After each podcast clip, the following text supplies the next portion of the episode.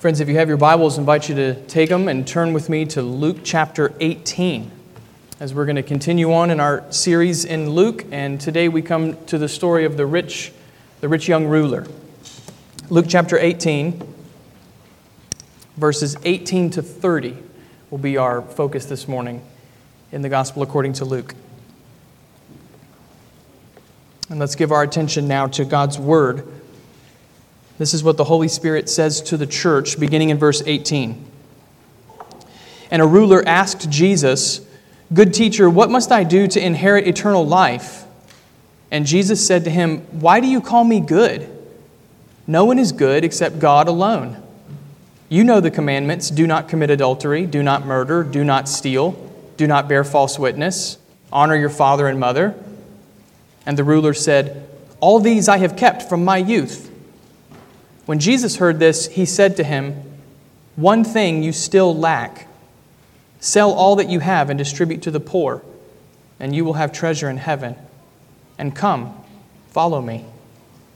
When he heard these things, he became very sad, for he was extremely rich. Jesus, seeing that he had become sad, said, "How difficult it is for those who have wealth to enter the kingdom of God. For it is easier for a camel to go through the eye of a needle than for a rich person to enter the kingdom of God." Those who heard it said, "Then who can be saved?" But Jesus said, "What is impossible with man is possible with God." And Peter said, "See, we have left our homes and followed you." And Jesus said to them, "Truly I say to you, there is no one who has left house or wife or brothers or parents or children for the sake of the kingdom of God who will not receive many times more in this time, and in the age to come, eternal life." Brothers and sisters, this is the word of the Lord, given to us for our good. May God bless the reading and the preaching of His word. Let's pray together. Father, help us to hear the word of God with ears of faith. Make us humble, Father, underneath your word. Make us ready to believe and obey and respond. We pray for grace, God. We pray for illumination from the Holy Spirit. I pray you would keep me from error. I pray that you would equip all of your people, Lord, with the discernment that we need to hold fast to the truth in the midst of evil days. We pray this, Father, confident that you hear us. In Jesus' name, amen. Friends, our passage today is the culmination of a theme that has been building for a few weeks. The theme concerns how sinners like us can come into the presence of God, and it's been building since the beginning of the chapter. In verses 1 to 8, for example, the parable of the persistent widow taught us to approach God with persevering faith that looks to God's character. The parable of the Pharisee and the tax collector in verses 9 to 14 reminded us that self-righteousness is sinking sand. The only solid rock to stand upon is the mercy of God. And then Jesus' welcome to children in verses 15 to 17 called us to humble, dependent faith. So this has been the theme since the beginning of the chapter. It's been building to this point. How can sinners like us come into the presence of God and find acceptance rather than destruction? The answer is only through humble, dependent faith that relies solely upon God's work for us and not at all upon our own work. And in one sense, friends, that's exactly the point of today's text. The rich ruler brings this theme in Luke 18 to a climax. The rich ruler is not like the tax collector, who relies only on the mercy of God. The rich ruler is like the Pharisee. He stands on his own performance, his own good works. What's more, the rich ruler is not like a child. He does not come to God in humble, dependent faith. He comes boastful and proud, confident that he has done enough to inherit eternal life. He's not like the tax collector. He's like the Pharisee. He's not like the little children. He's like the boastful man.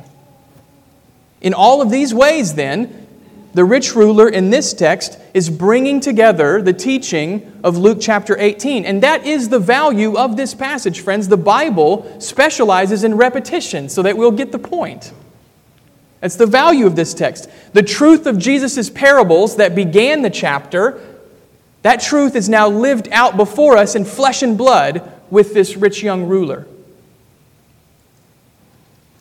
At the same time, though, this is also the challenge of this text. Like last week, much of this passage is straightforward in terms of interpretation. We read the verses, we read that the ruler loves his money more than God, and then we are quick to conclude, well, I'm glad that I'm not like that guy. I don't worship my money more than Jesus, so I don't have to be concerned with these verses. And at that moment, friends, at that moment when we think that this passage is not talking to us, at that very moment we ought to recognize our error. Scripture is always speaking to us. We don't so much interpret the Bible as the Bible interprets us. Scripture is always exposing our hearts before the face of the living God. And that's true in this text. Idolatry, like with the rich young ruler, is common to every human heart, to yours and to mine. Trusting in other saviors, whether it be money or physical health, is a stumbling block to every sinner. And that means the rich ruler is you and me. It's an exhortation to all of us. Don't dismiss this passage simply because the details don't look like your life. Instead, we have to humble ourselves under these kinds of passages, and we have to recognize that this real-life encounter between Jesus and a rich young ruler is saying something about you, and it's saying something about me, and therefore we ought to listen. Of course, that raises the question, what is this passage saying about you and me? What is the unchanging meaning of this text that intersects with our lives? Well, I'm glad you asked. To answer that, we're going to focus on three encouragements that are present in this passage. Three encouragements. Each one, in its own way, encourages us to do what Luke 18 wants us to do, and that's express humble, dependent faith in Christ as the only way to come into the presence of God. So it's three encouragements to saving faith in Luke chapter 18. Let's consider each one in turn. The first encouragement is actually the negative example from the rich ruler himself. In verses 18 to 23, we ought to note the poverty of self-reliance. The poverty of self-reliance. The scene begins rather quickly as the ruler approaches Jesus with a significant question. Notice verse 18. And a ruler asked Jesus, "Good teacher, what must I do to inherit eternal life?" Luke identifies the man as a ruler, so it may be that he was an official in the local synagogue. That's not entirely clear, but what is clear is that this is a man of influence. He's wealthy, as we're going to learn later, and he probably has a reputation for being very pious, very devout. So this isn't some average Joe that walks up to Jesus on the street with a question. This is a man whose reputation would demand a hearing. Even more than the man's reputation, however, it's his question that ought to get our attention. He asks Jesus, "What must I do to inherit eternal life?" Now, eternal life in this context is the same thing as entering the kingdom of God. It's the same as experiencing God's salvation. Eternal life is being counted as God's child. And that means this is the right question to ask. It's the right question. In fact, Jesus' entire ministry has urged people to recognize that this is the question of life. Jesus' preaching announces the arrival of the kingdom. Jesus' miracles reveal the presence of the kingdom. So the rich ruler is absolutely right in the question that he asks. Eternal life is only found in the kingdom of God, and so the ruler wants to know, how do I inherit that life? How do I get into that kingdom? It's the right question. And yet, Jesus' response reveals that the ruler is misguided. His aim is correct, but his approach is wrong. This becomes clear in the ensuing dialogue where Jesus exposes the true state of the ruler's heart. Notice how the Lord Jesus does this. First of all, Jesus challenges the ruler to see the reality of God. Look again at verse 19, where Jesus asks his own question. And Jesus said to him, "Why do you call me good? No one is good except God alone." Friends, that's a brilliant beginning on Jesus' part. Why? Because he's shifting the perspective from the ruler to God. You see, the ruler's starting point is entirely wrong. He's thinking about eternal life in relationship to himself. What must he do? How can he enter? But eternal life is found only with God, who alone is good. And therefore, if the ruler truly seeks eternal life, he has to reset his perspective. He has to start at a different place. He must reckon with the reality of God and what that means for his life. Since God alone is good, there's no way for the ruler to earn his way into the kingdom of God. Since God alone is good, the only hope, even for a wealthy person, is the mercy of God. So do you see the shift that's occurring in Jesus' question? The ruler thinks eternal life is a reward that you get for living well. But that's because his view of God is too low. He thinks of God as a small thing. He thinks of God like he would think of himself. And so that's why Jesus starts where he does. Before this goes any further, the rich ruler needs to reckon with the reality of God. Only God is good. Along with that, Jesus also challenges the ruler to reckon with the reality of himself, his own supposed righteousness. Remember, this whole dialogue is intended to expose the ruler's heart. So notice the standard Jesus sets, verse 20. You know the commandments. Do not commit adultery, do not murder, do not steal, do not bear false witness, honor your father and mother. Now, Jesus is not saying that you can inherit eternal life by keeping the law. That's not what Jesus is saying. Instead, Jesus is engaging the ruler on his own terms in order to expose his error. This ruler lives underneath the Old Covenant, and under the Old Covenant, submission to God was demonstrated through obedience to God's commandments. In other words, the will of God for the rich young ruler is not hidden from him. If he wants to know how to find God, Jesus is saying, you already know, obey God's word. Keep the commandments. He's not hiding from you. It's right there. Do it. You'll notice in the text that Jesus has only cited what is sometimes called the second table of the law, the second half of the Ten Commandments, the commandments explicitly related to loving one's neighbor. Is this because Jesus ignores the first half of the law, the commandments that focus on loving God? Hardly. Jesus is not going to ignore the first half of the law. He's going to get to love of God soon enough. Again, he's setting the ruler up to see the error of his ways. And that error begins to reveal itself in the ruler's answer. Notice his self-confidence, verse 21. And the ruler said, "All these I have kept from my youth." Leon Morris, in his helpful commentary, says that the ruler's answer in verse 21 is not outlandish.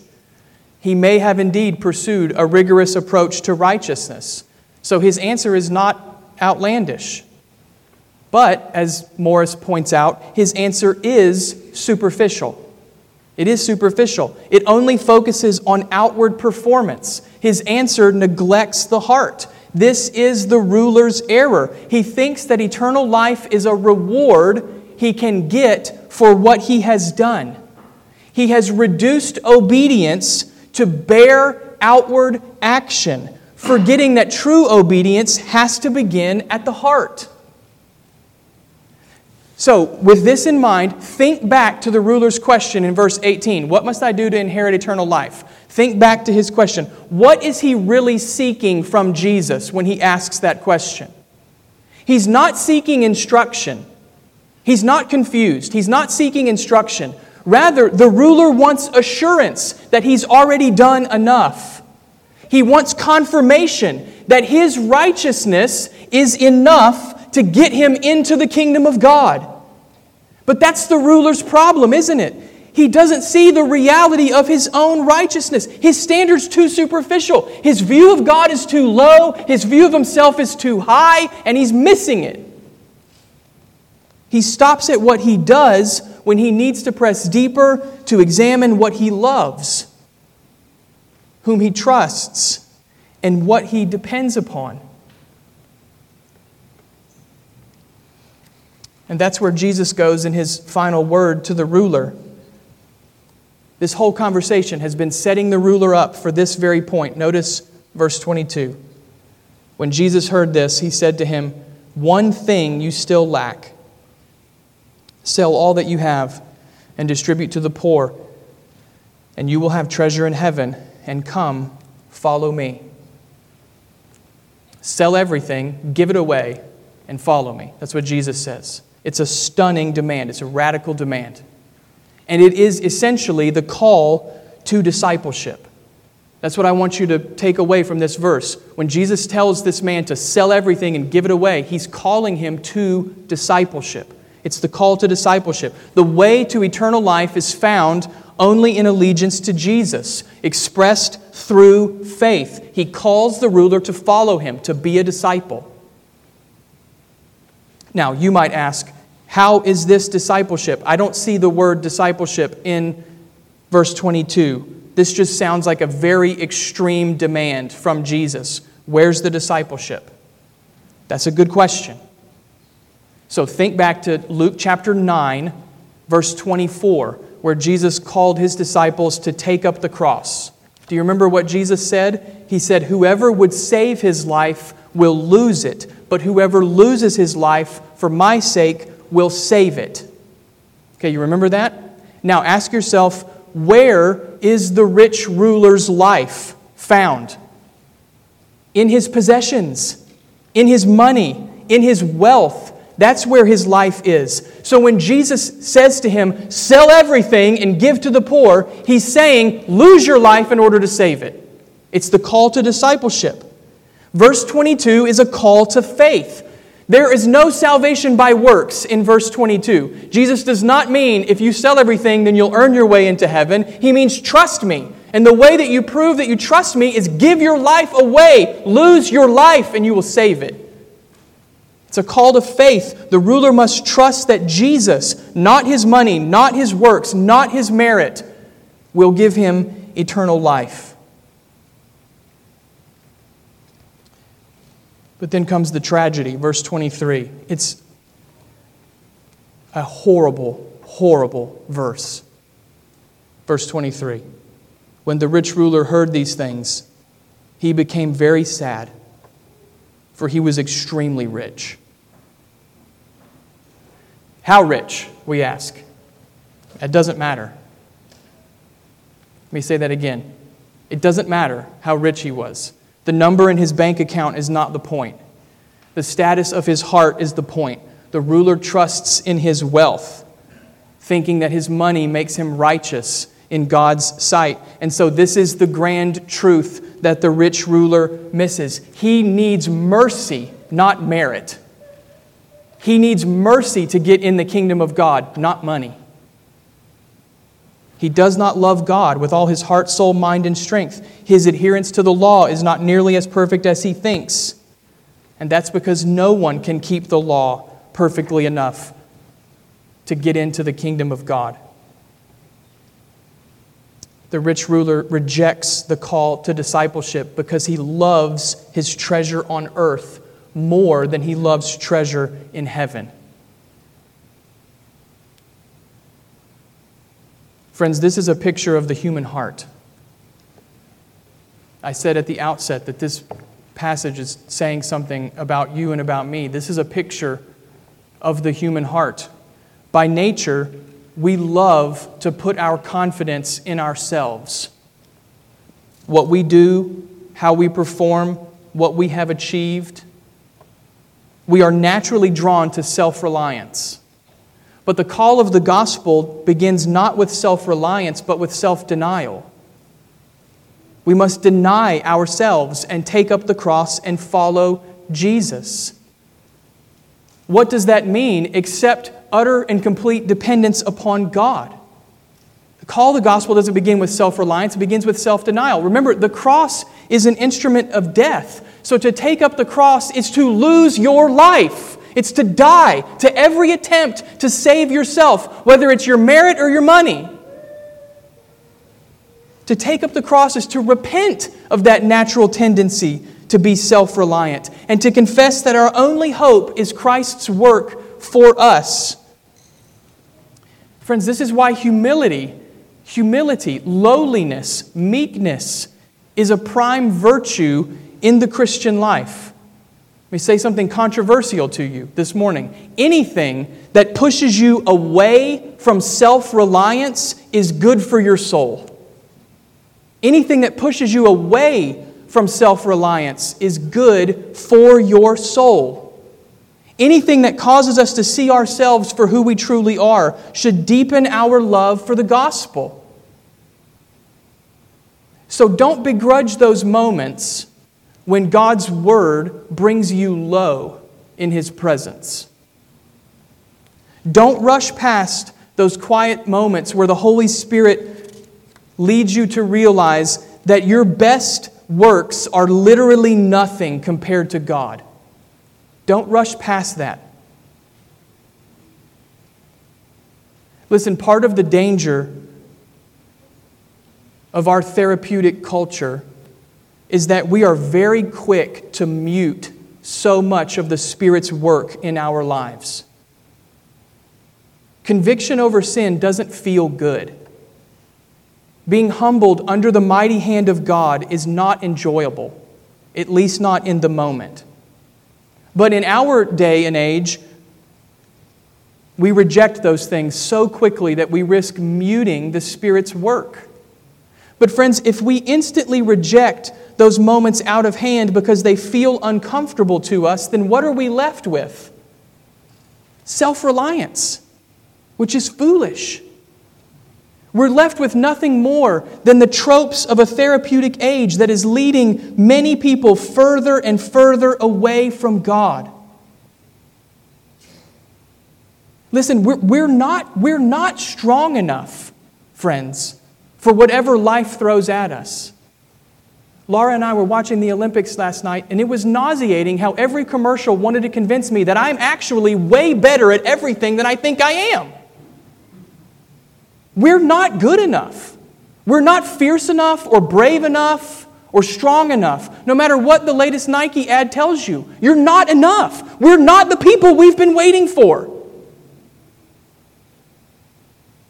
We're nothing in and of ourselves. And we live only by the mercy and grace of God. So let's not be too quick to mute the Spirit's work. Anything that pushes us away from self-reliance is actually a really good thing for your soul. Why is that? Because as the rich ruler shows us, self-reliance is a poor substitute for depending upon God, for humble and dependent faith. The second encouragement to faith comes right in the aftermath of this conversation with the rich ruler.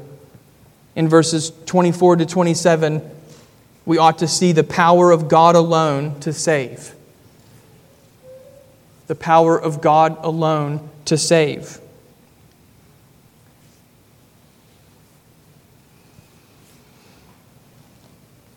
As the ruler is confined to his sadness, Jesus makes a general remark to the crowd. Notice verse 24. Jesus, seeing that he had become sad, said, "How difficult it is for those who have wealth to enter the kingdom of God." Friends, this is a core message in Jesus' preaching. Where your treasure is, there your heart will be also. That's what he's saying. And the reality is that earthly treasure, material wealth, prosperity can be a powerful hindrance to humble, dependent faith. And to emphasize this difficulty, Jesus employs some hyperbole in verse 25. Look again at verse 25. Listen to the Lord's statement. For it is easier for a camel to go through the eye of a needle than for a rich person to enter the kingdom of God. Now, there have been a lot of attempts to explain what appears to be an absurd statement from Jesus. A camel can't go through the eye of a needle, so Jesus must mean something else, some people would say. One popular suggestion is that the eye of a needle is the name for a city gate in Jerusalem that camels would have a hard time going through. That's doubtful. That's rather a subtle interpretation. And if you haven't noticed in his teaching, Jesus rarely does subtle. Instead, the absurdity is the point. Jesus knows that it's impossible for a camel to go through the eye of a needle, and that's why he uses the image. The absurdity is the point. It is impossible. If you trust in your wealth, it is impossible for you to enter the kingdom of God and receive eternal life. Again, this has been a consistent theme in Luke's gospel. Jesus wants us to think biblically about our possessions. Luke 6:24, woe to you who are rich, for you have received your consolation.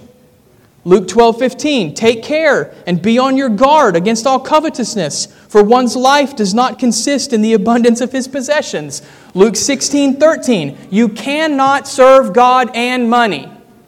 It's a consistent theme in Jesus' preaching. It's all through this gospel. So before we go any further in our exposition, we ought to pause here for just a moment. I don't want to dismiss these verses out of hand. There is a sense in which verses 24 and 25 apply directly to all of us. We live in a very wealthy country. And while we may not have the wealth of others around us, in this country, we are incredibly wealthy compared to the rest of the globe. We are exponentially wealthy compared to people down through human history. That's not to make us feel shameful. Prosperity is a blessing from God, to be sure. He's to be thanked for that. But it does come with a note of spiritual caution, friends. Of all the things that can rival Christ for our allegiance, wealth is at the top of the list. Money, security, prosperity. As we see with the rich ruler, wealth is a powerful idol. Prosperity is a pervasive, false savior that lures us into thinking our salvation is found in our purchasing power or our portfolios. That's the world that all of us live in, to some degree. All of us live in that world. So when Jesus says that it's difficult for the wealthy to enter the kingdom of God, we ought to pause for at least a moment in our frenetic-paced lives and ask ourselves a few questions. Am I trusting in my material prosperity? If I lost everything today, would it shake my confidence in Christ? Is my confidence in my wealth or in my Savior? Am I hopeful for the future because of what I own or because of who owns me? The Lord Jesus. Listen, I'll be honest with you, friends.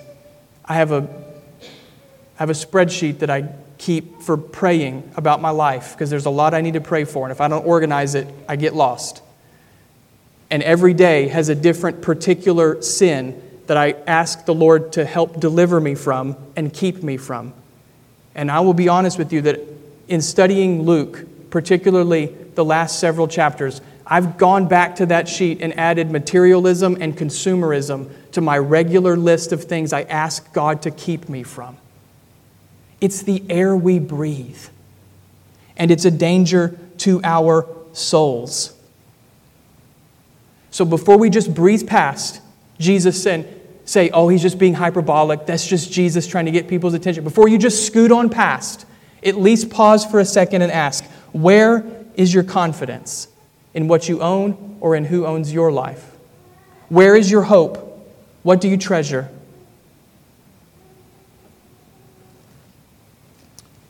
Back to the exposition. The crowd understands Jesus' point. They understand the impossibility of what he's saying. So they ask the right question. Look at verse 26.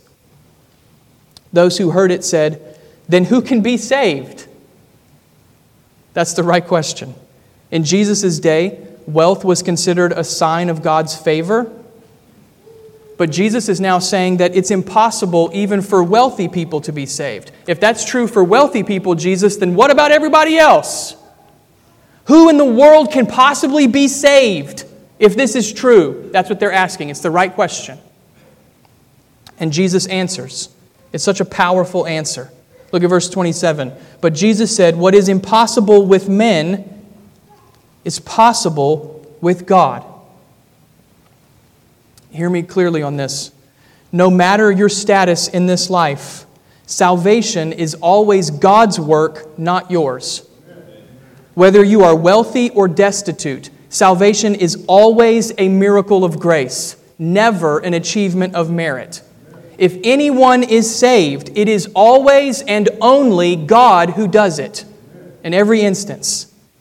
And I want to be really clear on this point. When Jesus says salvation is possible with God, you see that word there? When he says it's possible, he is not saying that God makes salvation generally possible and then sits in heaven awaiting the final outcome as though it were up in the air.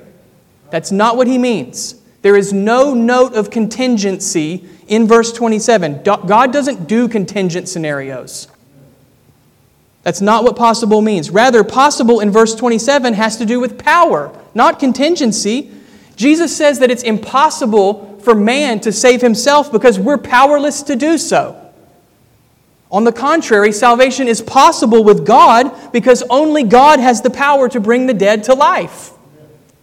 Only God has the power to overcome that natural idolatry of the human heart that wants to be saved through all of my stuff.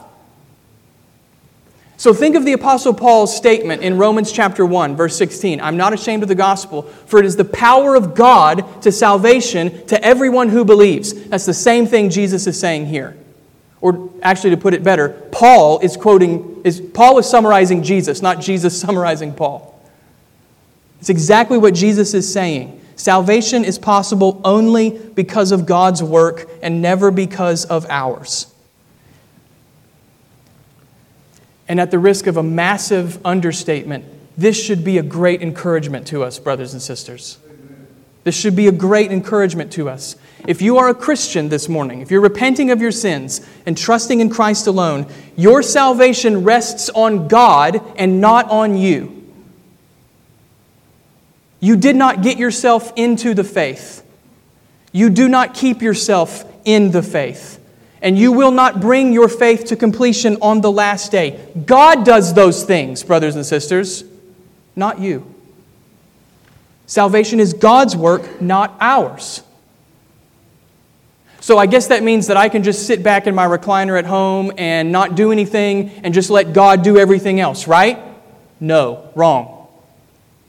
Because God's power is at work in your salvation, you can take up God's Word and read. You can labor in prayer. You can fellowship with the saints. You can confess your sin and pursue holiness. You can do all of those things because God's work is the foundation of your working. God's work is the foundation of your response. You strive because God works. You trust because God promised. Far from being a discouragement to faith, this emphasis on the sovereignty of God's power is actually the key to perseverance.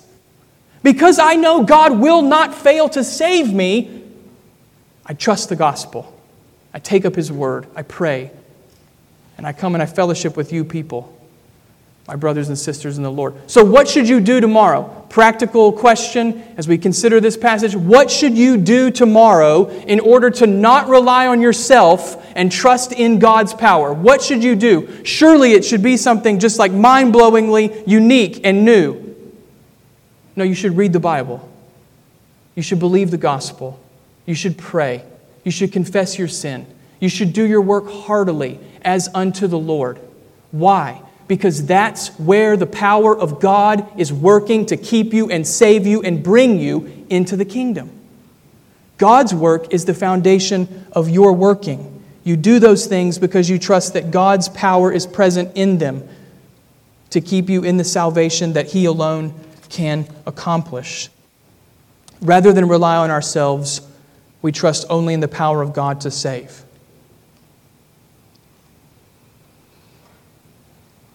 At the same time, that kind of Christian life is difficult.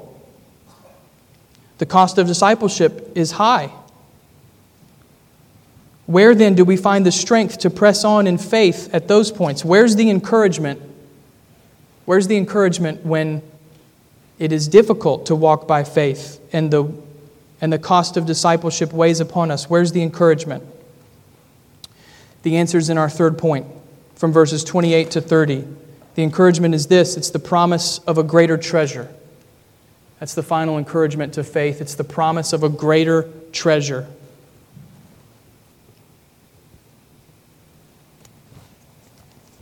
Peter, as he so often does, speaks up on behalf of the disciples. Peter asserts that the disciples are not like the rich young ruler. They have counted the cost. Notice verse 28. And Peter said, "See, we have left our homes and followed you." Now, Peter, as you know, puts his foot in his mouth a lot of times, but this is not one of those instances. At this point, Peter is right. He's right. The disciples have made a costly decision to follow Jesus. Peter left his business. James and John left their father with the hired servants in order to follow Jesus. Matthew left his lucrative career. The disciples, at least at this point, have counted the cost and are following the Lord. So Peter's question is seeking assurance. If salvation is impossible with man, what does that mean for us, Jesus? Is there something lacking in our following you? We gave up everything to follow you. Are we missing something? That's Peter's question. And Jesus' answer is in the form of a promise. Listen again to the Lord, starting verse 29. Jesus said to them, "Truly I say to you, there's no one who has left house or wife or brothers or parents or children for the sake of the kingdom of God who will not receive many times more in this time and in the age to come eternal life." Friends, notice how eternal life bookends the passage. Verse 18, eternal life. Verse 30, eternal life. Those who lose their lives to follow Christ find eternal life with Christ. To say it another way, the cost of discipleship is worth it. That's what Jesus is teaching us here. The cost of discipleship is worth it. Treasure in heaven far outweighs the loss of any earthly treasure. The cost of discipleship is worth it. But what does Jesus mean when He says that those who leave behind their family will receive much more in this time? What is that about? Well, if you remember back in chapter 14, Jesus said, "No one can be my disciple unless he hates his father and mother and brother and sisters and follows me." The point was that if you're going to be a disciple, Christ has to have your highest allegiance. So verse 29 is simply repeating that same discipleship principle from chapter 14.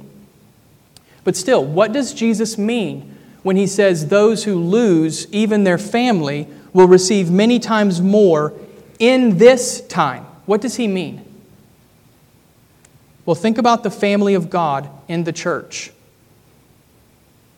How do we address one another? As brothers and sisters. To whom do we pray? To our Father in heaven. Are those relationships the same as our blood relationships on earth? No. But Jesus' shocking point is that those relationships are, in some sense, better. They're better. So yes, to follow Christ may cost you your earthly relationships, but the gain far outweighs the loss. The gain is the family of God in the church.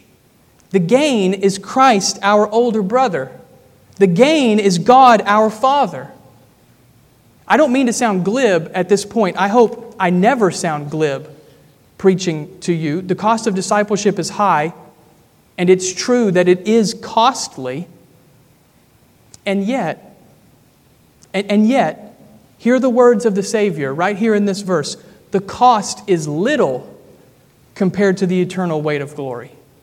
The cost is small compared to the treasure in heaven. In that sense, you can think of Jesus as saying to Peter, remember, Peter, that losing is only the prelude to gaining. Death is the precursor to life. Suffering paves the way to glory. That's the Christian life, Peter. Don't forget it. Losing is the prelude to gaining. Every cost is met with a much greater treasure. And listen, that's the tragedy of the rich young ruler. He preferred the treasure of this world at the expense of treasure in heaven. He traded every spiritual blessing in the heavenly places for things that moth and rust can destroy. That's why it's sad. If you're not a Christian today, and that simply means that you are not repenting of your sins and trusting in Christ alone to save you. If you're not a Christian this morning, I want to impress upon you that the gospel is an unthinkably rich promise of life and treasure with God in Christ. Eternal life is given to those who trust in Jesus. Treasure that cannot be corrupted or stolen is given to those who come to Christ in faith. If you are not a Christian this morning, then God's Word right now is calling you to see the greatness of His heavenly treasure in Christ. Lay down the foolish pursuit of the world. It's going to burn in the end. God sets before you this incredibly glorious promise. Turn away from all of the lackluster attempts to save yourself. Confess your sin and do what the foolish, sad, rich young ruler would not do. Lose everything to bank on Christ alone. Friends, this is what Jesus has been building to the entire chapter. This has been the theme since the beginning. The only way for sinners like us to come into the presence of God is through humble, dependent faith in Christ. We cannot come through our own works. Self-reliance is a poor way to live. We cannot depend on our own effort. Salvation is impossible for you and me. It's possible only with God.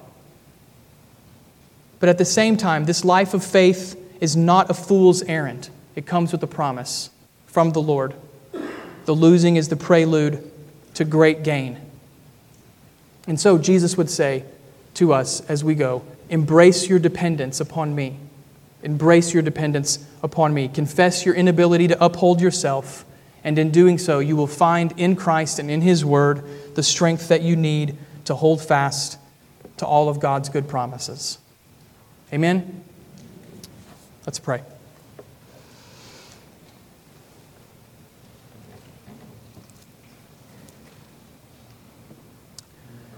Father, we thank you for the clarity of your word. We thank you that you have not remained hidden from us, but you have revealed yourself clearly and plainly. And that when we read your word, Father, with the help of the Holy Spirit, we can understand what it is that you are calling us to do and how you're calling us to respond. We pray, Father, that our hearts would be humble today, that we would recognize, Father, the idolatry that often resides in our own hearts, and that we would be quick to confess that, Father. We pray, Lord, that we would embrace dependence upon you as the way to spiritual growth. We pray, Father, that we would find in Christ our strength and our hope into the end. And we pray this in Jesus' name. Amen.